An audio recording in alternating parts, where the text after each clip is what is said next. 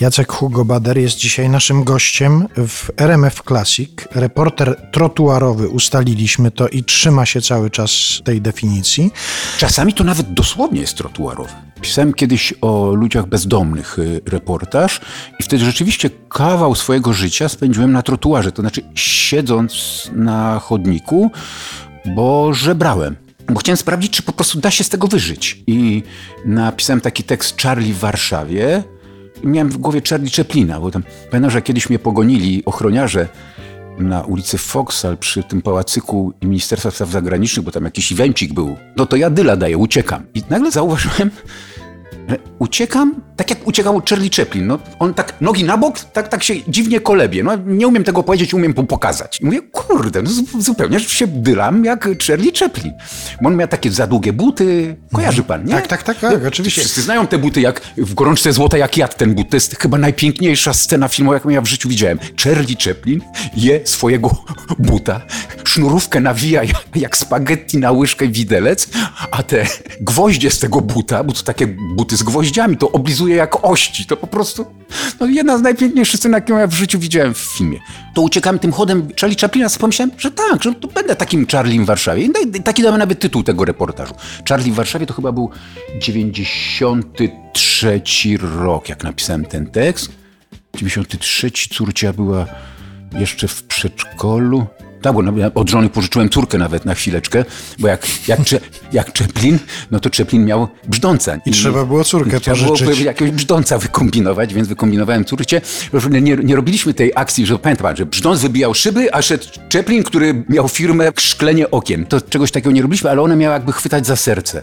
Publikę, że to taki bezdomny człowiek z pacholątkiem. W mojej dyscyplinie sportu, czy w reportażu, to się nazywa reportaż wcieleniowy, czyli reporter wciela się w kogoś. Jest to bardzo podejrzana historia, bo reporter, który się wciela, a później będzie to opisywał, to on udaje. I to na dodatek on udaje w ten sposób, że ci, którzy na niego patrzą, o których on będzie ewentualnie pisał, oni nie wiedzą, z kim mają do czynienia. Czyli jest jakiś fałsz w tym już. Jest to podejrzane, jest w tym jakiś fałsz. No ale to rzecz jasna nie ja wymyśliłem reportaż wcieleniowy. Wiadomo, że najbardziej znanym takim reporterem wcieleniowym był Wallraff, niemiecki. Tłumacza sobie w ten sposób, że to się robi z jakiegoś powodu. A ja też tego nie zrobiłem bez powodu. Ja wiem, że chcąc opisywać to życie bezdomnych ludzi, ja próbowałem normalnie to zrobić, jako reporter, jako mugol, normals. Ubrać się w marynarkę, za przeproszeniem pójść y, do nich i z nimi pogadać o życiu. No kurde, nie da się. Bo obcy przyszedł. Obcy, tak i to tak straszny normals, że po prostu dla nich nie idzie pogadać. Ja naprawdę próbowałem. Bardzo są zamknięci, hermetyczni, nie chcą wpuszczać. Dla nich jesteś jak kosmita. I sobie wtedy pomyślałem, że no to spróbuję może być nimi, no. Przebiorę się. I to mi się powiodło, rzeczywiście. I co się okazało? Później... Da się z tego trotuaru żyć? Jeśli chodzi o te sprawy życiowe, tak, jak najbardziej, oczywiście, że tak. Szczególnie ortodoksyjnie to robiłem to wiele lat, bo ja później powtórzyłem ten, dokładnie ten sam numer. Powstał tekst Charlie powraca. Po wielu latach, tam w, w 2000 latach zrobiłem jeszcze raz dokładnie to samo. Z Turżą już było gorzej, bo ona studentka. Nie chciała się dać wypożyczyć? A ja grasowałem na krakowskim przedmieściu. Ona natychmiast jakiegoś kolegę spotkam, a ja tu będę za łachmaniarę.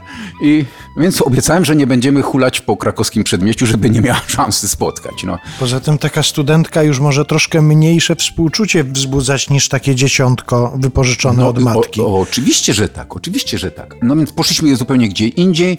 Ja bardzo ortodoksyjnie wtedy, bo ja na miesiąc po prostu oderwałem się od życia i zamieszkałem z tymi mo moimi kolegami i wtedy żyłem wyłącznie za te pieniądze, które zdobyłem. Kawał życia tych ludzi bezdomnych opisałem, jak się wpada w tą bezdomność, kim są ci ludzie, jakie było ich poprzednie życie.